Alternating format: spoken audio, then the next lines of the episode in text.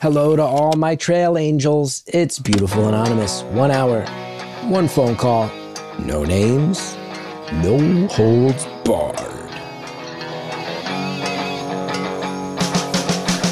I'd rather go one on one. I think it'll be more fun, and I'll get to know you, and you'll get to know me.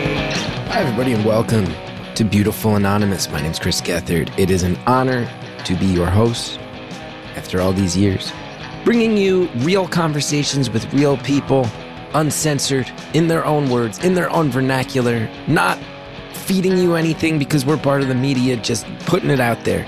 A snapshot of life in audio form, one human at a time.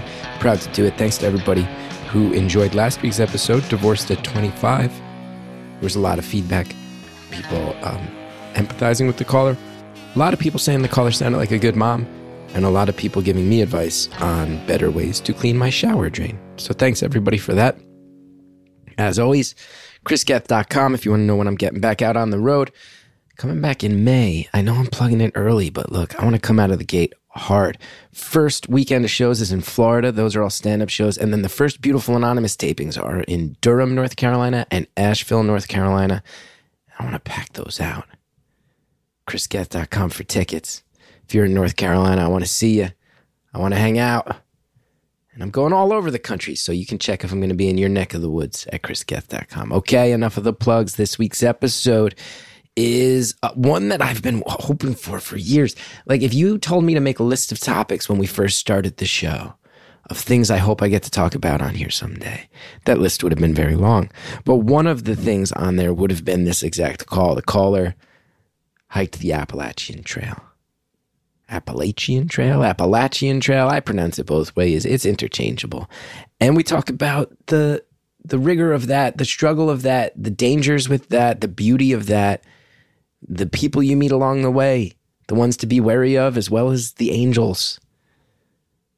It's cool. It's just one of those things that it's cool that it exists. It's there. The Appalachian Trail. And there's people walking up and down it every year. And if you're like me, it's not too far from my house, and there's just people wandering. This person wandered not too far from my house, and maybe your house. And there's something about that that theoretically makes me so happy. So to hear from our caller today about their own experiences in their own worlds, what a joy. I hope you enjoyed it as much as I did. Thank you for calling Beautiful Anonymous. A beeping noise will indicate when you are on the show with the host. Hello? Hi. Hey. How's it going?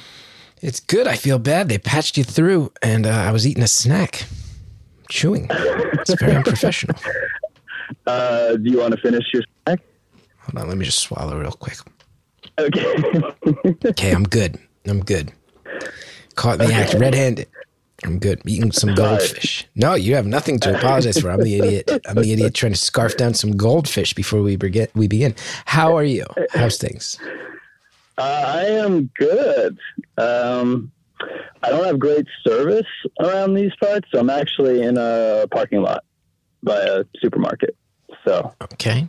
living Okay. large. hmm You sound good. You sound good.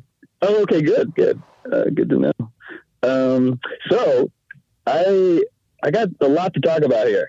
Um, kind of wanted to get to it. Uh, about a month ago, I finished um, hiking the Appalachian Trail, and we uh, started in Maine and went to Georgia. So kind of uh, most people go the other way. Wow. So- Congrats. It was sort of. Thank you. Yeah, it was crazy. Uh, not what I expected. That's for sure. Uh, I've always fantasized about it, but physically, I am fairly certain I could not do it.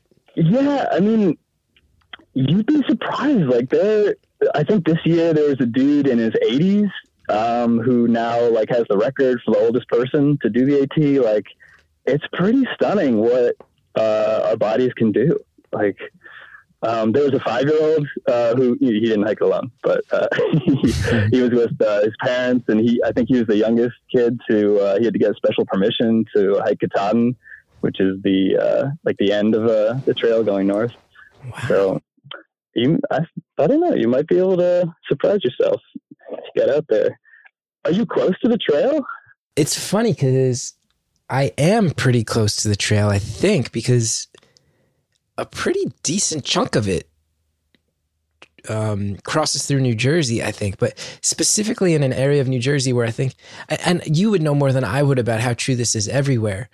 It's not like the Appalachian Trail is like a daily factor in the lives of living of people living in New Jersey, unless I would imagine you're in a place that butts up right against it. Um, Right. so it's it's northwest of where I am, but I could drive. I think I could drive to an app. I- could drive to a trailhead in an hour. Pretty sure, Sweet. Yeah. hour and a half tops. And I've, I've been told that the New Jersey portion is about four days of people's time on the trail. Generally, is what I've been told. Yeah, yeah, that sounds about right. Um, it was super cool, actually. I really, I enjoyed New Jersey way more than uh, Connecticut and New York, which, so there was so much rain um, this year in the spring and, and in the summer that uh, the mosquitoes were just horrendous by the time we got to Connecticut. Mm. Um, so it was like, uh, and like we, we would hike for maybe 10 or 11 hours a day and it was just like nonstop swarming of mosquitoes. Like we would send, I would set my tent up at lunch just so we could have like a break from the bugs. So by the time we got to New Jersey, they, they had let, uh, let up a little bit, which was a nice reprieve. Well, that's. I'm glad to hear that Jersey brought something positive to the table. I think a lot of people who comes in the Northeast go, I actually like Jersey a lot better than I thought I would. I feel like that's not not just the Appalachian Trail. I feel like in general. Um, can I ask what state you live in when you're not out there wandering wandering the trails? Yeah, I'm from Maine and I, I currently live in. Hmm hmm And yeah, so many questions. I've always wanted to talk to somebody who's done it. Okay, I'll just start throwing out some questions in general. Are you, are you someone? Are you an outdoorsy person, a hiker in general? Was it always a goal? Did something specific prompt it, or was it just like a bucket list? I'd love to get it done someday.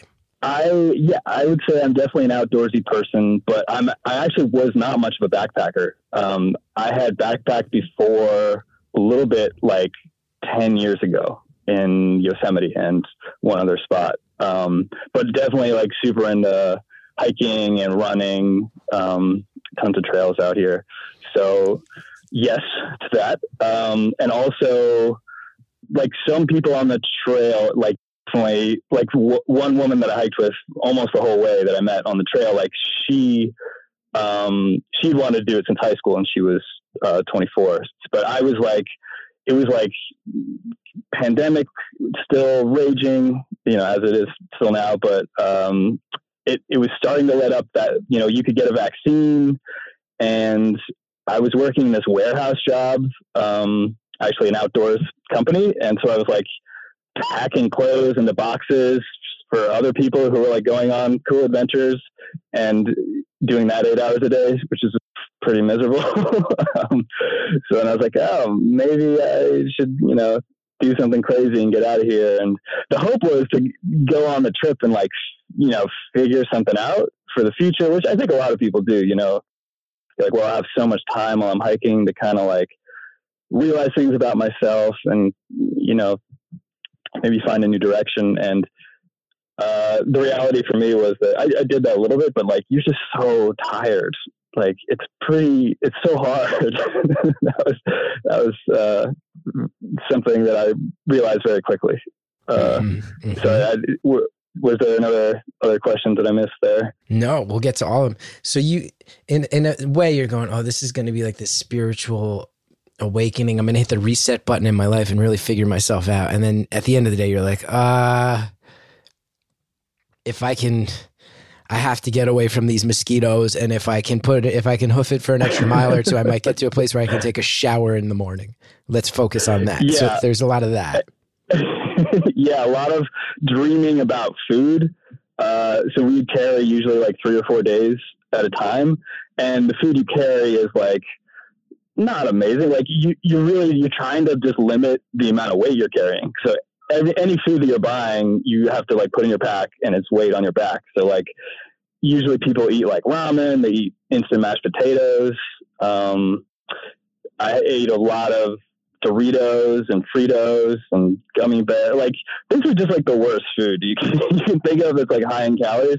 So while you're eating that stuff, you're just like dreaming about like pizza or like uh, an apple, like just like delicious fresh food. So that that's kind of the stuff you think about a lot on the trail. Mhm. Um, a lot of people actually like some people lose a lot of weight. Um, where the one of the women that I hiked with lost like 35 pounds, um, and she started to get pretty worried about being just you know not not uh not being healthy enough to keep hiking.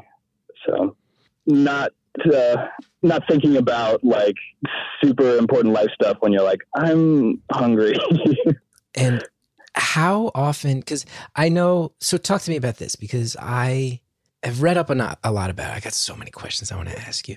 So there's like a an economy around the trail. There's towns that the trail cuts through, where there's Yep. places to buy supplies or where people will mail things to be held and wait for them, or restaurants or places to spend a couple bucks to have a room to sleep and a shower for a night. All that. How often are you passing through an actual town, or do you kind of have to get off the trail for that? Uh, How do, how does that economy and ability to get food and the actual infrastructure work as far as stretches in desolation versus stretches where you're passing through stuff that feels more Yeah. civilized? It really depends. So, like, the reason that I guess one of the reasons that a lot of people start in the south is that um, if you start in the north, you're doing this really hard mountain, and then you're immediately going into what's called the hundred mile wilderness, which is hundred miles between towns. So usually that's like, unless you're a really good hiker, that's like ten days worth of hiking without like between towns. Mm. So it's kind of this really long. It's not desolate, but it's like wilderness. You know, like there's a few logging roads that go through it. There's there's no cell service for most of it, so that's the biggest chunk between towns. Um, and you really, the, I don't know how many, maybe maybe five or six towns, maybe a few more that you actually walk through, but there's always like besides hundred mile stretch, there's like every I want to say forty miles ish. There's a major like a paved road that will give you the ability to get to town to then like get the food you need. And usually there would be like a hostel like a specific hostel a hiker hostel. Like so it's because there's so many people coming through like they're able to have this hostel that takes in hikers and has hot showers and dorm like bunk you know bunk style rooms for pretty cheap. There are those like trail towns that to cater to hikers which is like pretty essential. I think back in the day, there weren't as many hostels. And what people did a lot is I think they would hitch into a town and buy the food they needed at the supermarket and then just hitch out. And, you know, that's, you can still do that, but it's just a different experience, I guess.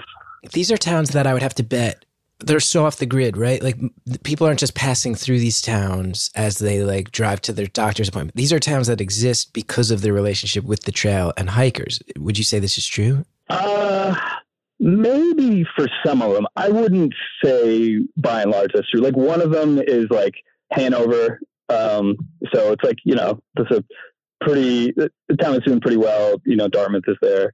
So that's one of the, um, towns that the trail goes through. But I guess in, in more like kind of in the middle of Virginia, you're, you're kind of following the ridges there. There are some towns that are probably getting quite a lot of business from hikers, especially um, the ones that are starting south and going north, because so many of them drop off um, after that.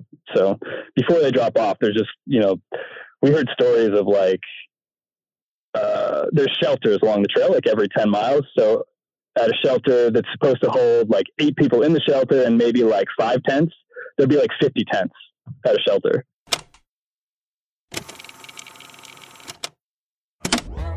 Fifty people. That sounds like a party, but things get pretty funky at those shelters. We'll find out when we get back.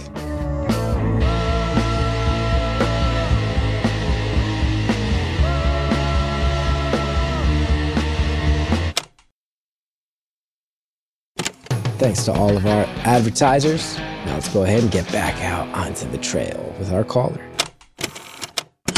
So before they drop off, there's just, you know, we heard stories of like, uh, there's shelters along the trail, like every 10 miles. So at a shelter that's supposed to hold like eight people in the shelter and maybe like five tents, there'd be like 50 tents at a shelter. And so, you know, it's a shitload of people. Um, sorry, Sally. And, uh, they, you know, they're hitting a trail town. That's a ton of, you know, a ton of business Mm-hmm. for the, for those towns for sure. hmm One of my other big logistical questions, because I want to keep getting through all the basics. Like, right, there's all the questions that you get asked every time you mention this, and I want to get through all of those so we can get to the deeper stuff. One of the big ones I imagine that has to be, I would imagine, irritating because so many people hike the trail every year. Yep. But it's this thing that's the Appalachian Trail. One of the really fascinating things about it is, like you said, you're going through Jersey, Connecticut, New York. You're going through places where people are probably within a few minutes of it or even within sight of it at times, maybe don't even realize that it's right there. Um, like me, I couldn't tell you exactly where it is in Jersey, but I know it's rather close. So it's this kind of like hidden culture unto itself that cuts through these places. You don't hear about all the people who start off in Georgia and make it to Maine or start off in Maine and make it to Georgia. What you tend to hear about if you're not a backpacker who's on the message boards communicating about the Appalachian Trail because it's part of your life, your culture, you have an affinity for it, is the disasters, right? You hear about safety issues or you hear, you know, you hear about I, I there's um this podcast called Out Alive, and Outside Magazine um, rebroadcast one of their episodes about a pretty infamous case about a, a guy who was mentally unwell hiking the Appalachian Trail and was encountering a lot of hikers who were going, "This person is unwell." Getting mm-hmm. getting to the shelters and kind of threatening people and chasing them away and showing them knives and eventually he murdered a couple people and it was a really fascinating thing because they talked about how the culture of the trail is one where it's like okay if you want to report a person who you encounter on the trail who is clearly mentally unwell and dangerous, you probably don't have cell service when you encounter them. So you're mm-hmm. reporting them a couple days later.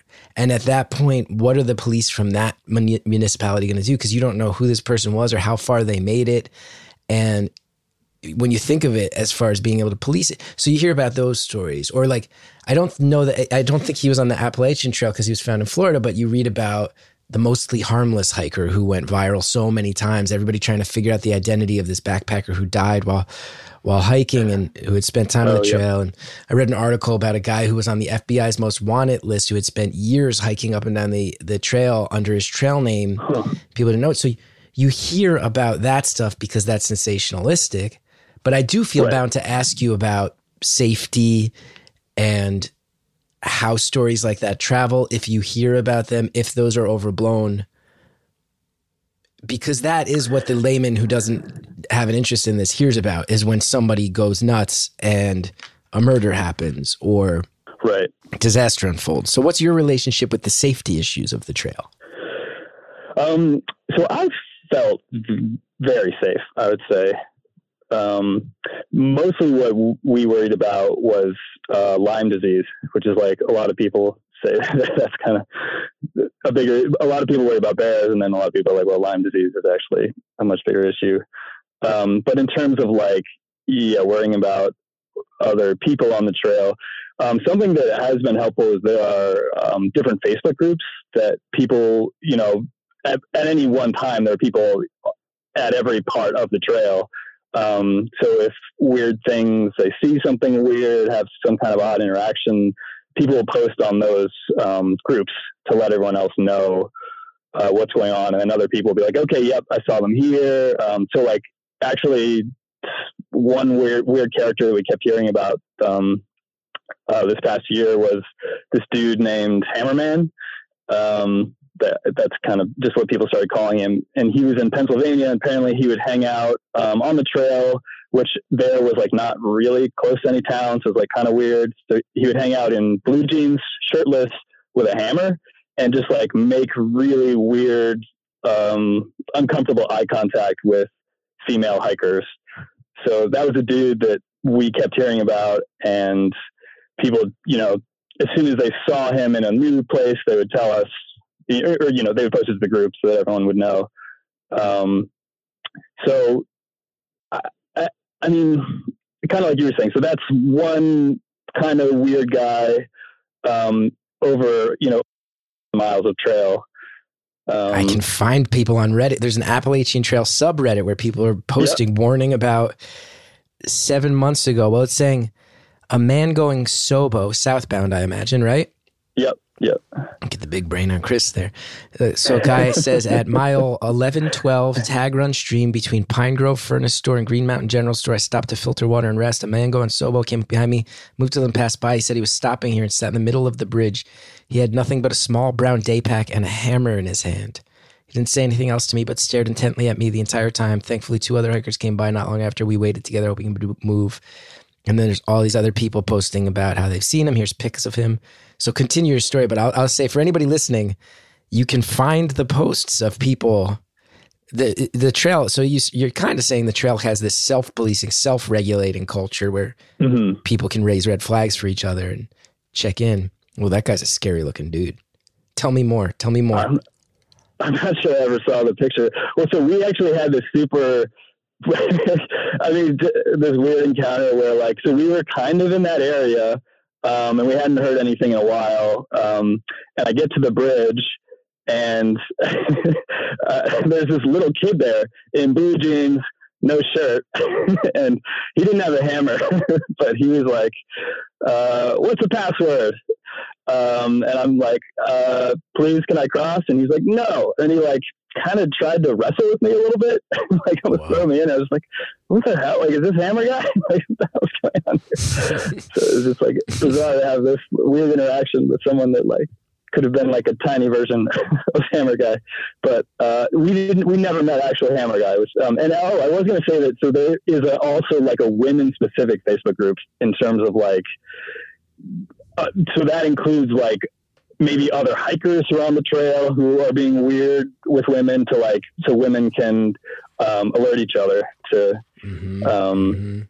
that kind of thing, which is unfortunately something that happens on the trail. There's so many awesome people on the trail, and there are also so many just kind of like bizarre people that have any number of issues, you know, Yeah. that are out there. I bet. I bet there's a lot of people who want to find themselves or who don't fit in in society who walk into the woods and feel, uh, you know, like I really, really dislike the word normal because the goalposts move on it all the time, but probably find some sense of normalcy or acceptance in this because it is inherently kind of you are, pe- you know, people who opt into doing it.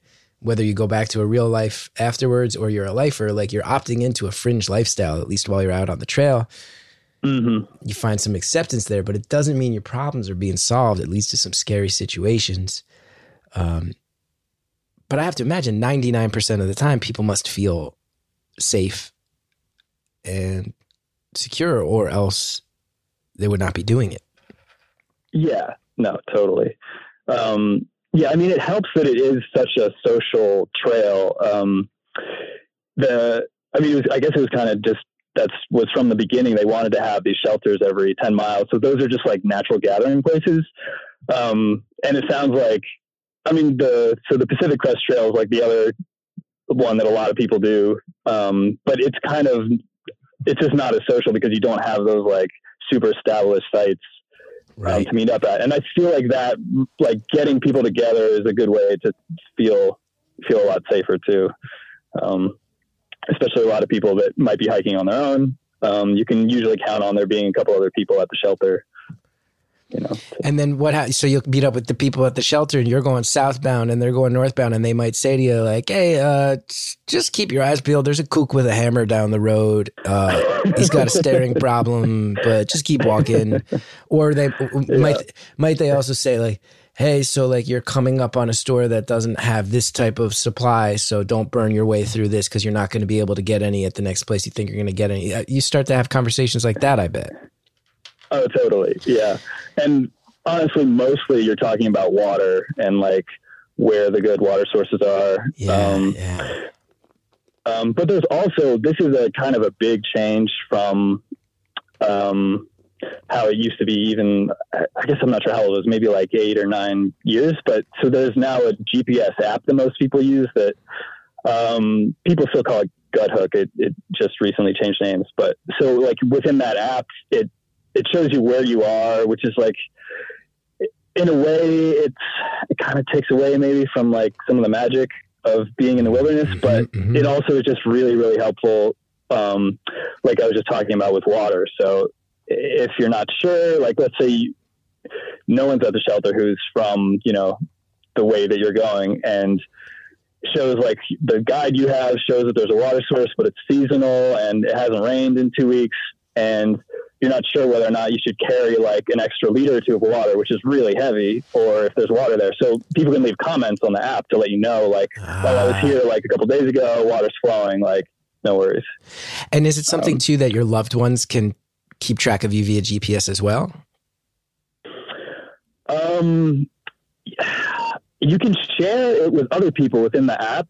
Um, I, I'm pretty sure I, I haven't done it, but the two women I was hiking with, they, they just shared their location with their family. Like, I think that was just on their Mhm. smartphones, not, not within like Got it. specifically within it. Because I've I've heard that with some of the trail hiking that I've heard that there's been situations, uh, some famous ones where people will literally step off the trail just to urinate, and then get kind of turned around trying to come back, walk in the wrong direction, and people have died, not realizing oh the woods look so similar. You, were you were 150 yards from the trail. And you de- wound up getting dehydrated because it so, can be so hard. So I would have to imagine that GPS stuff, while it might take away the magic, the safety benefits of this, people must just go, okay, well, we're no longer are in this like technology free wander through the woods, sort of like Lord of the Rings esque walk. But if you, people don't hear from you for two days and they can turn on a thing that tells them, oh, we can come save you, the benefits of that far Yeah. outweigh the loss of magic, I would have to think.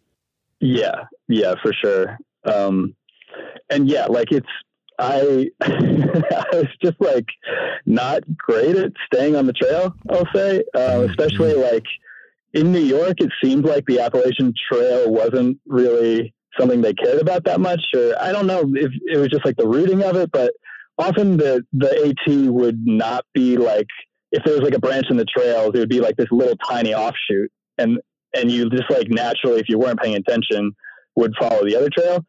So like there were just so many times where it was just so helpful to be able to like look and be like, oh yeah, I'm like, you know, I'm a 100 yards off trail instead of like hiking another mile and then being like, huh, I haven't seen any white blazes for like an hour. And do you did you set off to do it yourself, or were were you were you with friends?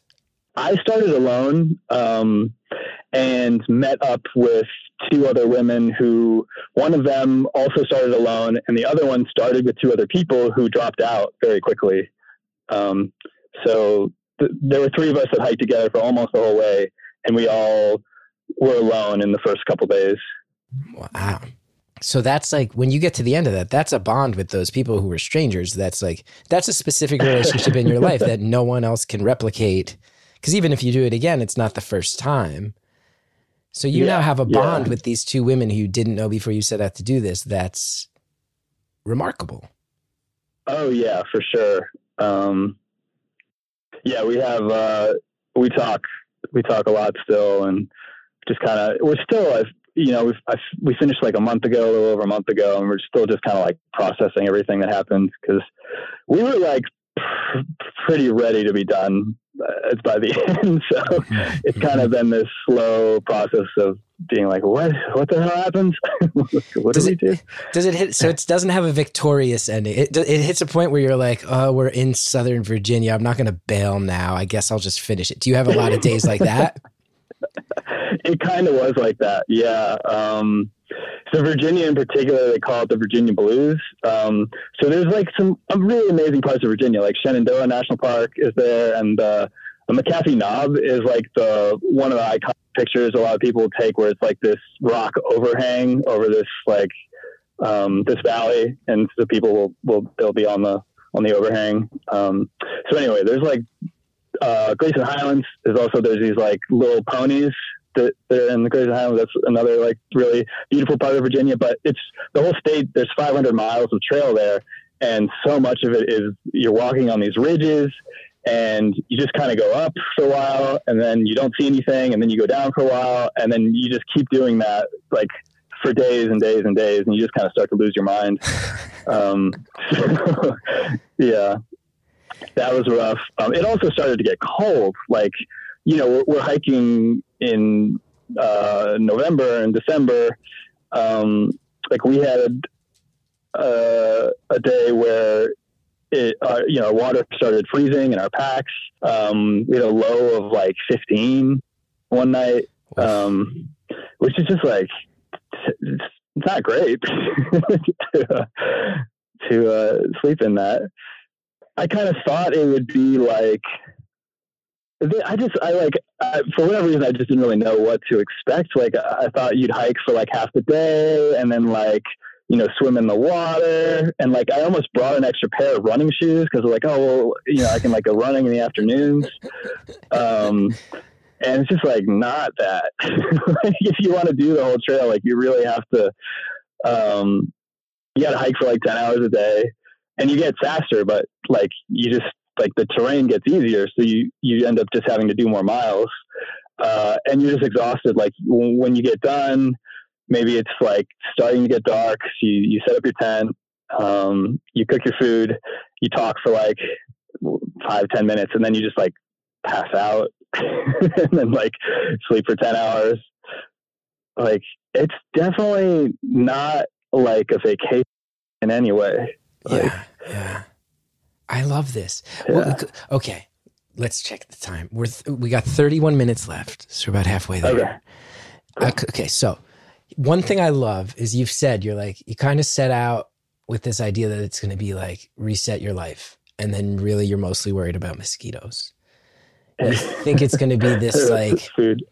yeah you, you sit here thinking about food you you think that there's going to be this like adventure quality to it and diving off of waterfalls and going on runs and really you're just like losing your mind in virginia because everything has looked the same for days that being said there must be some things you philosophically walk away with that you didn't have before and i wonder what those are For sure. And I do want to say also that there are there were so so many amazing parts. Like for the first couple months, I probably jumped in every body of water that we came across. Like, and there's this these beautiful lakes and streams and rivers. Um, and almost every day in Maine and New Hampshire, you're going up some amazing mountain and just seeing, you know, mountains and wilderness for miles and miles. So it wasn't.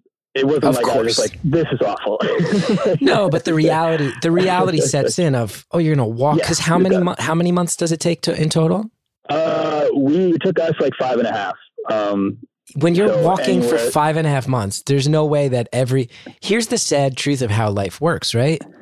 When you're doing something for five and a half months straight, there's going to be days where you go, Great, I'm looking at the most beautiful valley I've ever seen. I wish I had a hot cup of fucking coffee. There's going to be days where you have that, and that's totally valid. Yeah. Like five and a half months in, there's going to be times where you go, Oh, I'm I'm staring into a cave and I'm perched at the top of this rock overhang and goddamn the earth is so beautiful but you know what else I wish I had was a fresh pair of socks and that's kind of more important to me right now and I'm sorry if that makes me ungrateful like there's the reality of it but that being said yeah. so I understand I'm not I don't think you're painting yourself or the experience in any way as anything except beautiful but the reality of it is real and that's why we're talking but I do want to know like Yeah. so five and a half months it changes you in some way, I'm sure. And it's pretty fresh on your mind. It was this year. So what are the things where you walk away going, okay, I, I think I've been rewired. I think I'll look at life a little differently in in this sense. Eh, are there things you can point to that that jump out? Yeah, I mean, I think w- one thing like related to what we were just talking about is that like it- the drudgery, you know, as terrible as it was, like it's essential. You know, it was essential to to get there. So I guess just realizing that, like, I think that does apply to like any any really difficult thing that you want to accomplish. Like, there are going to be amazing moments along the way, but probably the majority of it is just going to be this like real this slog you know getting through all like I, I would imagine like in your case it's like going to open mics, you know, that where like maybe one person is listening, you know, everyone else is like looking at their notebook and like trying to figure out what jokes they're going to tell. And like doing that for years and years or like doing improv shows where there's like two people in the audience, you know, and you just kind of have to like Mhm. keep gutting it out um, until something amazing happens.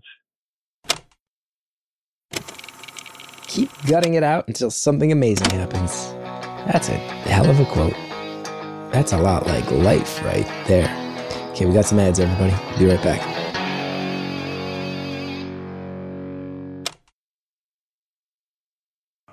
Thanks once again to all the advertisers who help us bring the show to the world. Now, let's finish off the phone call. And you just kind of have to like keep gutting it out um, until something amazing happens. Um, so, and that's something I've definitely um, been thinking about more recently. Like, because like that's crazy to like walk two thousand miles. Like, what? Yeah. like absurd. Yeah. But yeah, you just like have to keep at it day after day. That's kind of life. There's certain things that I know, right? reduce you, right? Like, because I will say I've had this experience, like you said, professionally. There's elements of slog, and then there's also the other thing I would say that I really identify with is like, there's times where it's not even open mics. There's times where it's like, oh, I just drove.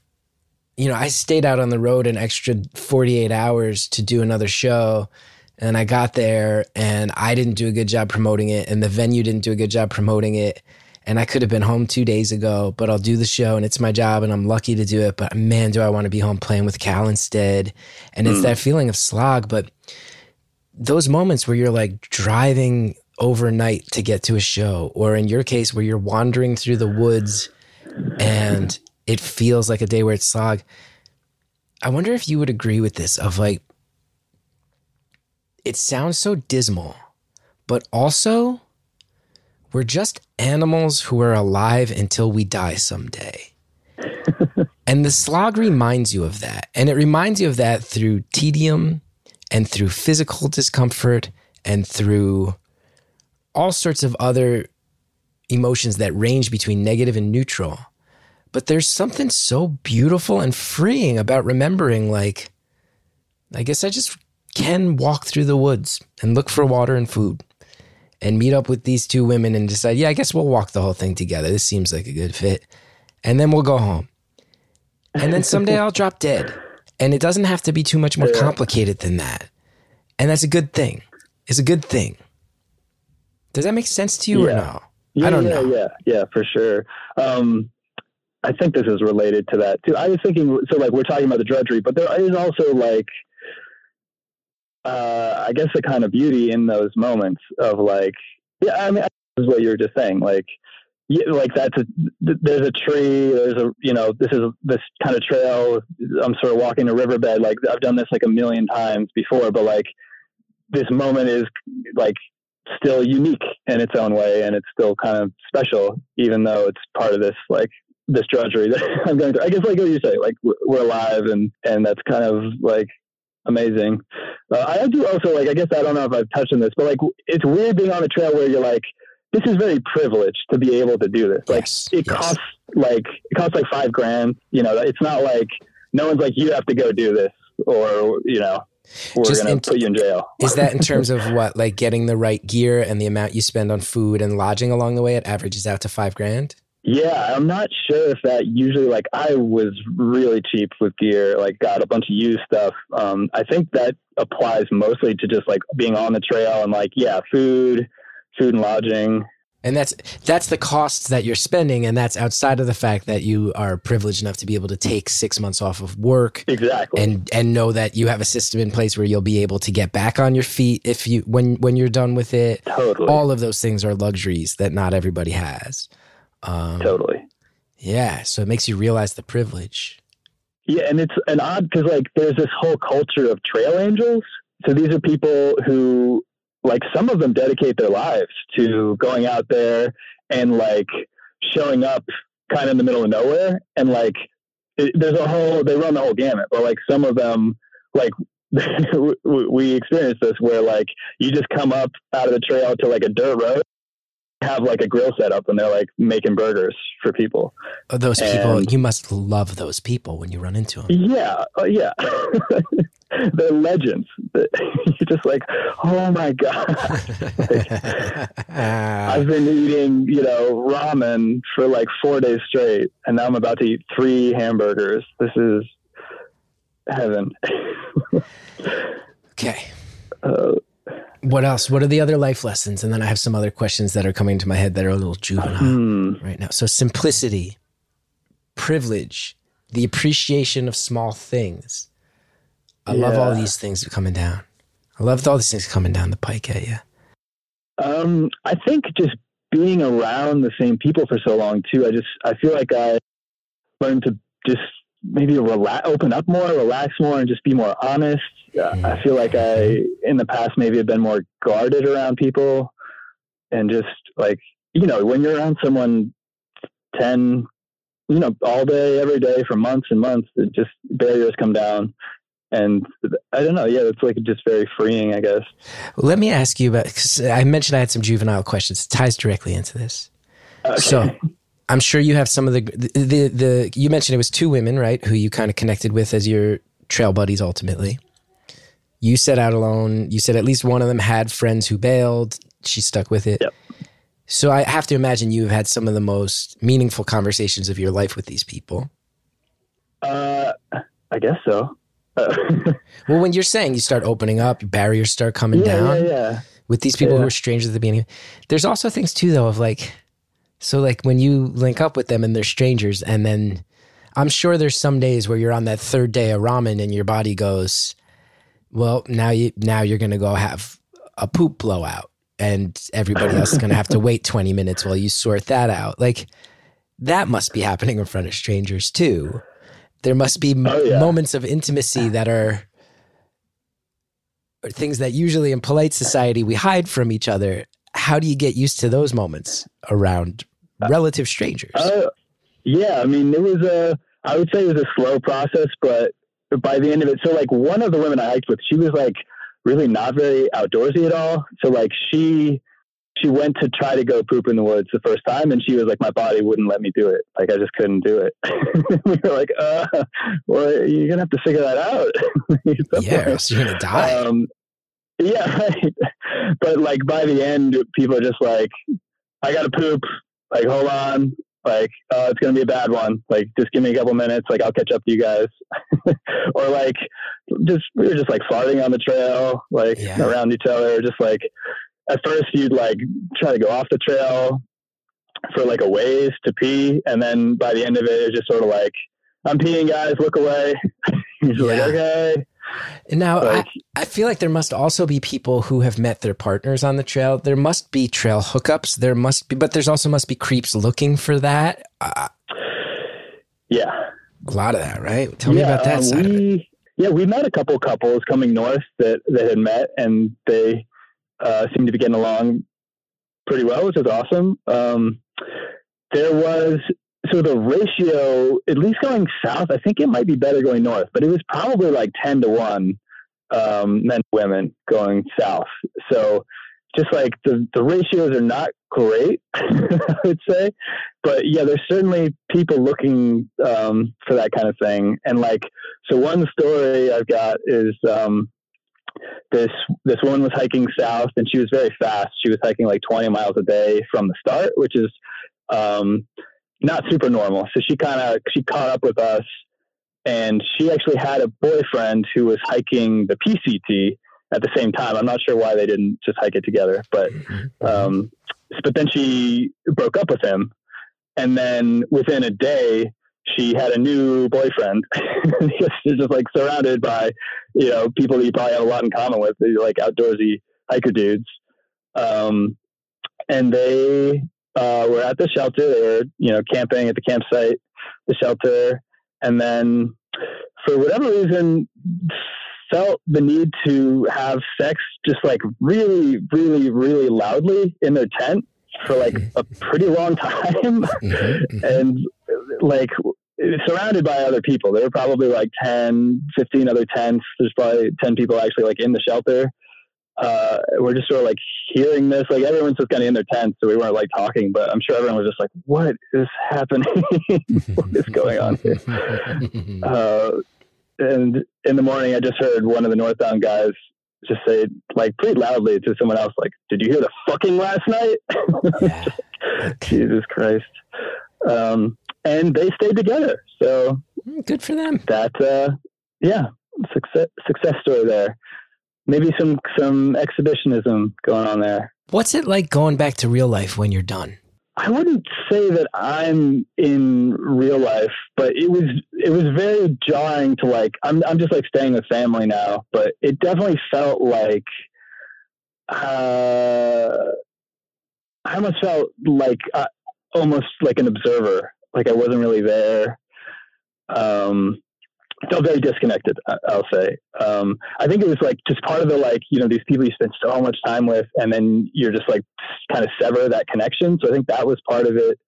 And then you're just like every day is such like a, there's always like a very defined purpose to the day. Like, oh, okay, we're to hike, you know, 15 miles or whatever, and we're to camp at this site. And then, you know, you know exactly what's going to happen for the next like couple days. And then you get, uh, when the trail finishes, it's very like undefined, you know? So it's, I found it pretty jarring and I'm still k- kind of trying to wrestle with that, I'd say. Yeah.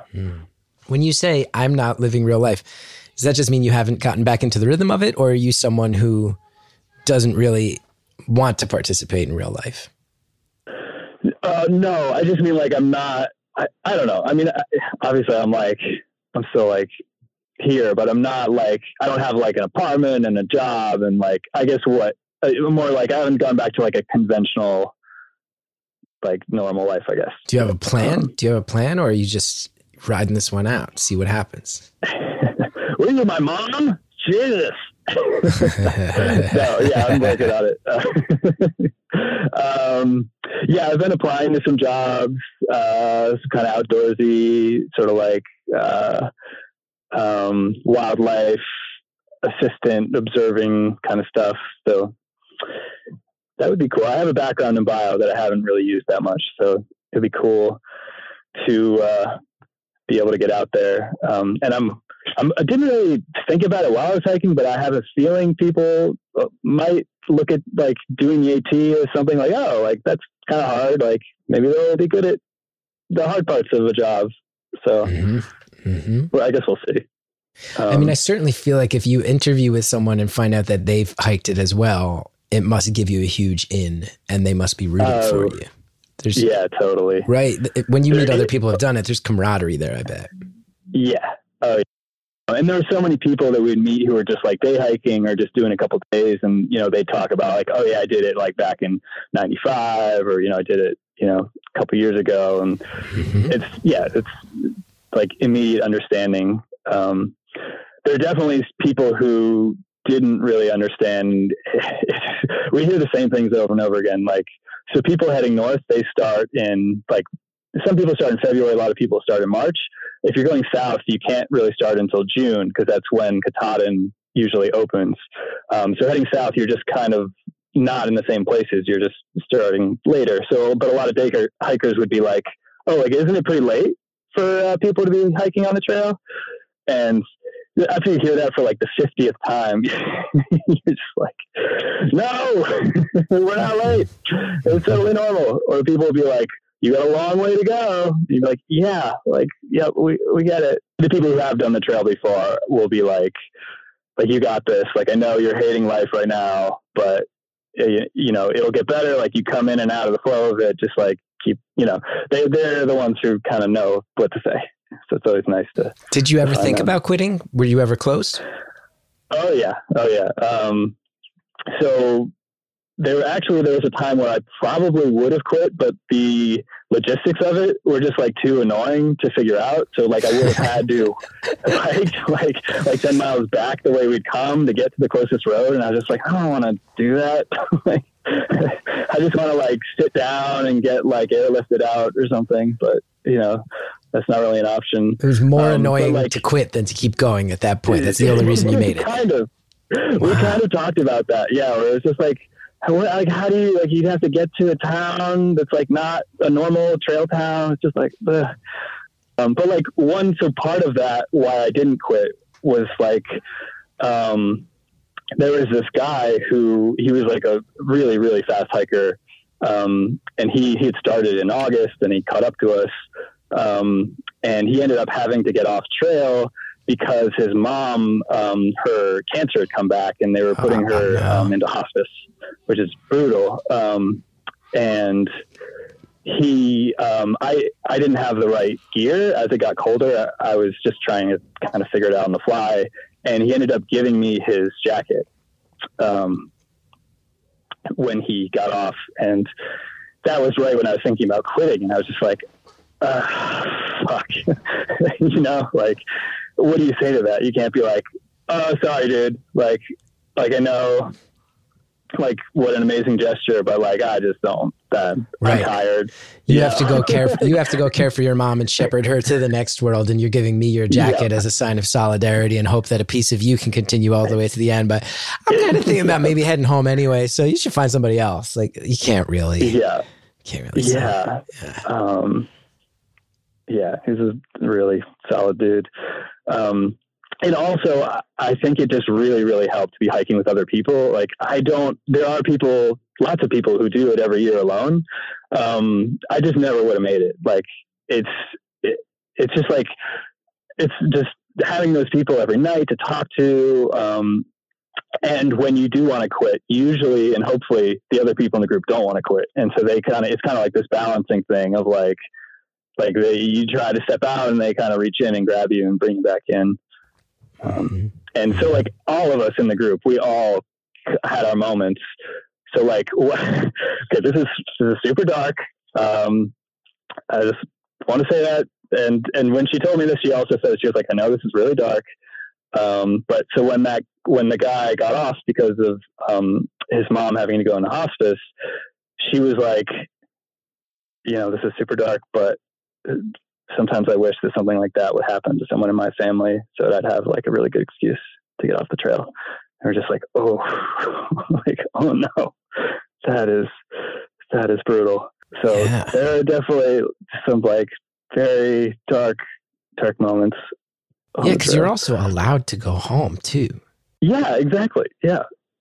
You You, also you don't have to keep doing it. I don't think it's my thing. Or like maybe I'll just pick up from somewhere around here next year because people do that too. Maybe I'll just come back Totally, think about it. Don't need to yeah. pray for suffering off trail.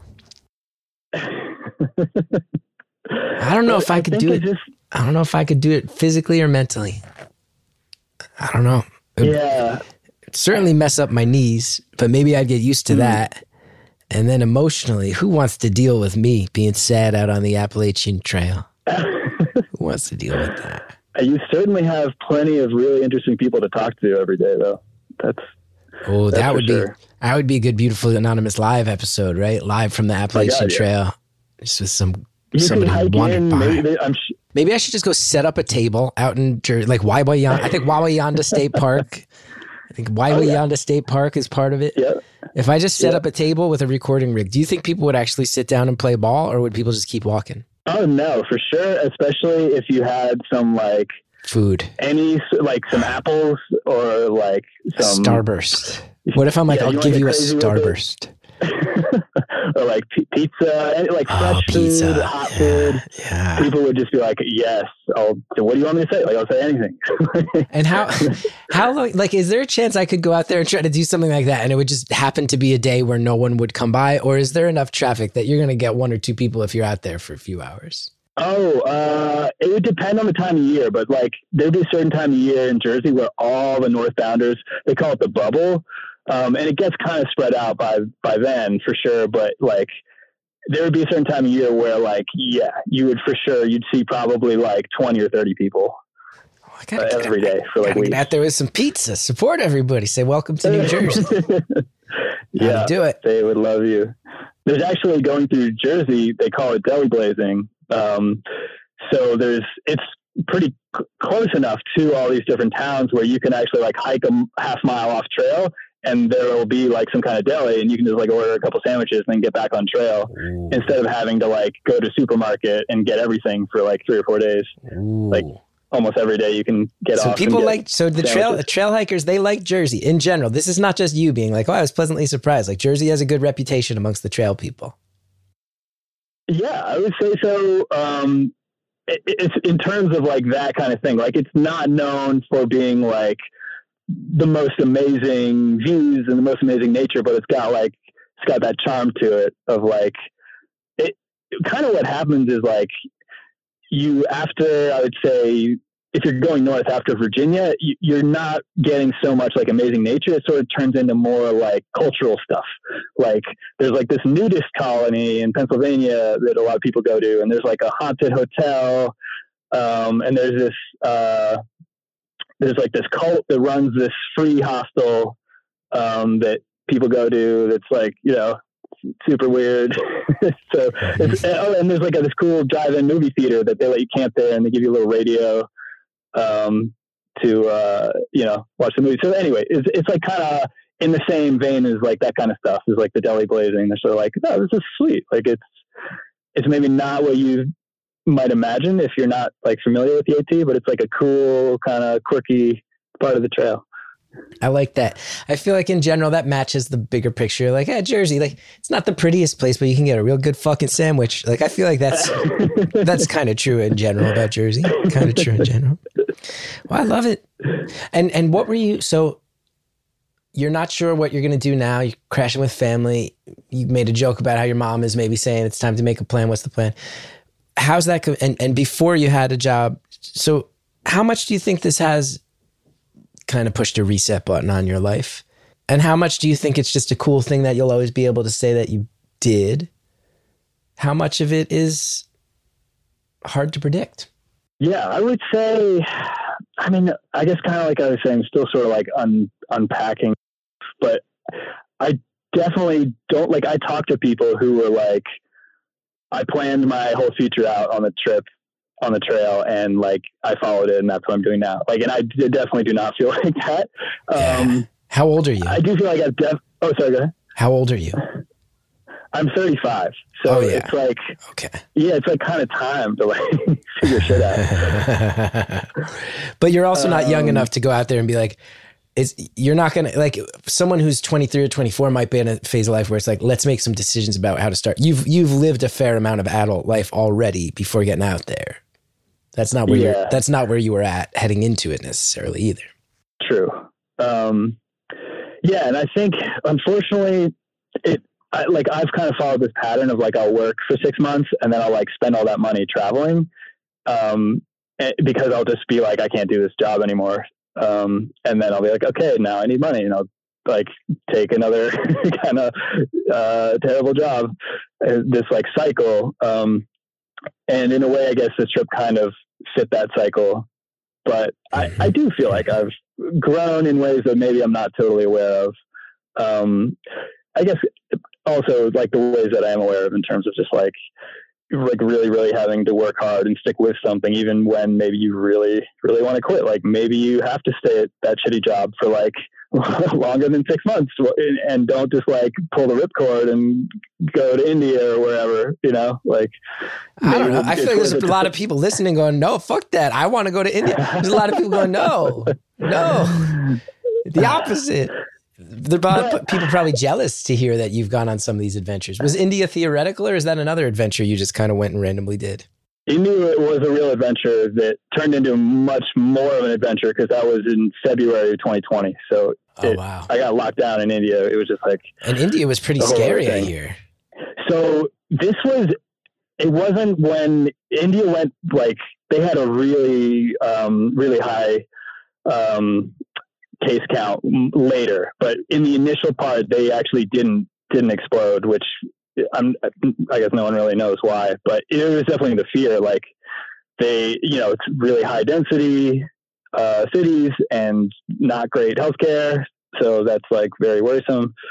Um, I was like out in this jungle, so that was I was not as worried about that, but it's just so bizarre to be there like as COVID started, where I was like, it, I don't know, like I was probably like definitely overreacting, but like is is society like crumbling? Like I had pretty bad internet connection. Like I was like, do I just like live in India now? Like what are we doing here? So wait, we only have two and a half minutes left. So India is another Ah, adventure you went on. Appalachian Trail. What, bullet points. What are some other adventures that you've worked for six months and said, "Screw it, I have to go do something cool"? And what are the other cool things? I've heard about the trail. I've heard okay. about India. What else? Um, so I did uh, five months uh, road trip with a friend uh, around the U.S. And then I did three months uh, living out of like a tiny hatchback car uh, around the U.S. and um, three months backpacking around Central America. Damn, Um, it's pretty fucking cool, man. so yeah, I mean, they were, it was, they're awesome. It's like you meet people out there who are like, it, you meet the craziest people. Like when I was in India, there was a woman who had traveled to India from Germany overland, like just like going from country to country, taking trains and buses. And um, there was a couple that I met in Moab that were from Holland, and they had biked from Holland to like Vietnam and it took them like a year and a half and they were in the process in Moab they were hiking they were biking from Canada to Mexico just like what like what are these people doing But you're that to Um, most of us. You're them. The way you react to them, that's how most of us react to you. yeah well so okay like it, yeah it's it's been amazing but at the same time it's like you I just don't like you can't live your life like that forever Then why are I you? feel like then why are you? because I feel like I just haven't figured out what to do instead. So I guess that's what I was talking about in terms of like sticking with some shitty job while trying to figure out like a sustainable way to like find something better that I actually enjoy doing. Um, I don't know. Like I've always been into tons of different creative stuff. Like I really want to. Uh, a lot, a lot. Like on the hike, we talked about uh, writing a musical the hike and about just all the, the characters and kind of the, the struggle of it. So that's kind of a project I've been working on on the side. Write a musical Um, about the Appalachian Trail. It's a hell of a bomb to drop with eight seconds left. yeah, we kind of. I didn't realize how uh, we were running out of time there. But I love it. I don't know, man. Yeah. Well, hold on, because I feel like I feel like we just threw huge amounts of gasoline in like the last five minutes. I have one big question I got to ask. One big one because I won't forgive myself if I don't know. Some of this. So, you're talking about how you're like a wanderer, but maybe flummox yourself a little bit. But I think for a lot of us, it's not the job that keeps us from going on the big adventures it's the people in our lives, right? It's the significant others, it's the family, it's this and that. So where's your life at with that stuff? Because that that is an anchor that I think about where I go, I'd, I'd love to go live out of a hatchback for three months at a time, but I got people I love. I can't be away from for three months. And you say you have family, and it sounds like your mom gives you the business, but you, you've mentioned this. So relationships wise, where are you at? Because that's the other piece of the puzzle that I need to know about before I let you off the phone. Mm. Yeah, um, I was in um, yeah a long term relationship for um, about six years, and we broke up a couple years ago. Um, kind of because I was still, you know, working these terrible jobs, and she was like, you know, she talked about how it made her anxious, like really anxious, see me kind of flailing. Um, and since then, yeah, I, I haven't been in any meaningful relationships. Um, and I do feel like, like I, I definitely have friends, but I feel like I don't have a really strong community, which is something that kind of before the pandemic started, I was like, I really want to kind of like, that feels good to try to think about being rooted somewhere and developing that. Like, I feel like that as sort of like a, almost like a hunger inside, you know, like I feel like there were people that I met traveling, like a lot of people who are in their 40s, 50s, 60s, and they're just kind of like lonely and kind of lost. And, you know, they, I think, feel like there's always that balance between like uh, freedom and loneliness.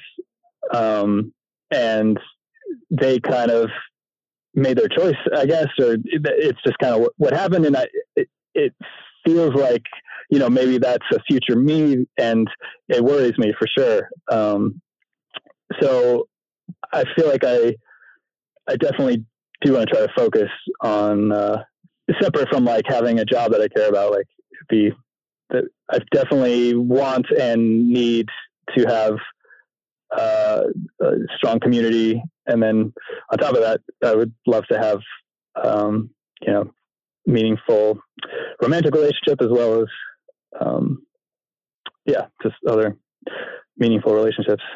So yeah, I guess the answer is I I don't have too much of that right now. Uh, I certainly have family around. Um, that's a whole other story. There's there's lots of lots of family issues, but um, they definitely love me, and I love them. Um, and so yeah, so I don't, I don't know if that if that answered that. Well, you're one of those people who I find very lovely in life, but also confounding, where it's like there's no answer that doesn't lead to more questions, and that's it's real. Yeah, it's too bad. I, oh, sorry. I was just going to say I really loved listening to your um, the the really long conversations you had with those two people, uh, and I was like, oh, I was like, it's so cool that they can just kind of like me, maybe meander a little more, and there's there's just plenty of time. But you know, it, I understand it's it's. It's not been well, much like you did in your months out on the trail, we covered a lot of ground here today, and I feel very lucky that I got to talk to you. I've always been fascinated by the experience of walking the trail, and then I also feel like we got into some of your uh, some of your personality about what what drove the whole thing. So thanks for filling me in, and thanks for opening up, letting your guard down, and telling me these stories. Yeah, well, thanks. I just I, I listen I listen to podcasts a lot, and I just want to say like it's like it's you're doing an amazing thing, and it's really it's just kind of like it's an honor to to be able to to participate in it and to just kind of um, share all of well, it's, stuff. It's an so, honor for me. You. Every time I get to do it, it's an honor for me. So thank you so much. Thanks. And you, you should definitely get out there and do the trail magic. That that would like blow their minds if they were like, wait, what's going on? Maybe, maybe I would go, maybe I'll head out to the Jersey section of it. Maybe I'll head out to the Jersey section of it, see if I can meet some people this year. Who knows? It'd be cool. Thanks right. so much for talking. Cool. Thank you so much, Chris. Take care. Caller, thanks so much for calling, staying safe, for remembering so much, telling us. I can't wait to hear about Appalachian Trail, the musical. I hope that it's a huge smash and Broadway success someday. Maybe we'll do. I'll, I'll help, help, If you ever want to do it in New York, let me know. I'll see if I can help uh, help you debut it out there. Thank you so much to Anita Flores for producing the show. Thank you to Marcus Hahn and Jared O'Connell for your engineering talents. Our theme song is by Shellshag. Go to chrisgethard.com if you want to know more about me. If you're listening, there's a button that says subscribe or favorite or follow, something like that. You know it's there when you hit that button. Ooh, good lord, does it help us. So please do so. You can find all of our merch at podswag.com. There's mugs, there's shirts, there's posters, and more. And you can get ad-free episodes of Beautiful Anonymous and tons of other shows over at Stitcher Premium. Use the promo code STORIES for a one-month free trial at stitcher.com slash premium.